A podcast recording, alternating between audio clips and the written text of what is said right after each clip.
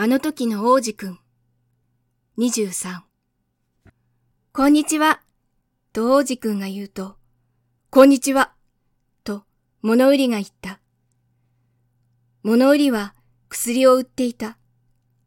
その薬は喉のカラカラを抑えるようにできていて、一週間に一粒でもう飲みたいって思わなくなるんだ。どうしてそんなものを売るの？と王子くんは言った。無駄な時間を省けるからだ。と物売りは言った。博士が数えたんだけど、一週間に53分も無駄が省ける。その53分をどうするの？したいことをするんだ。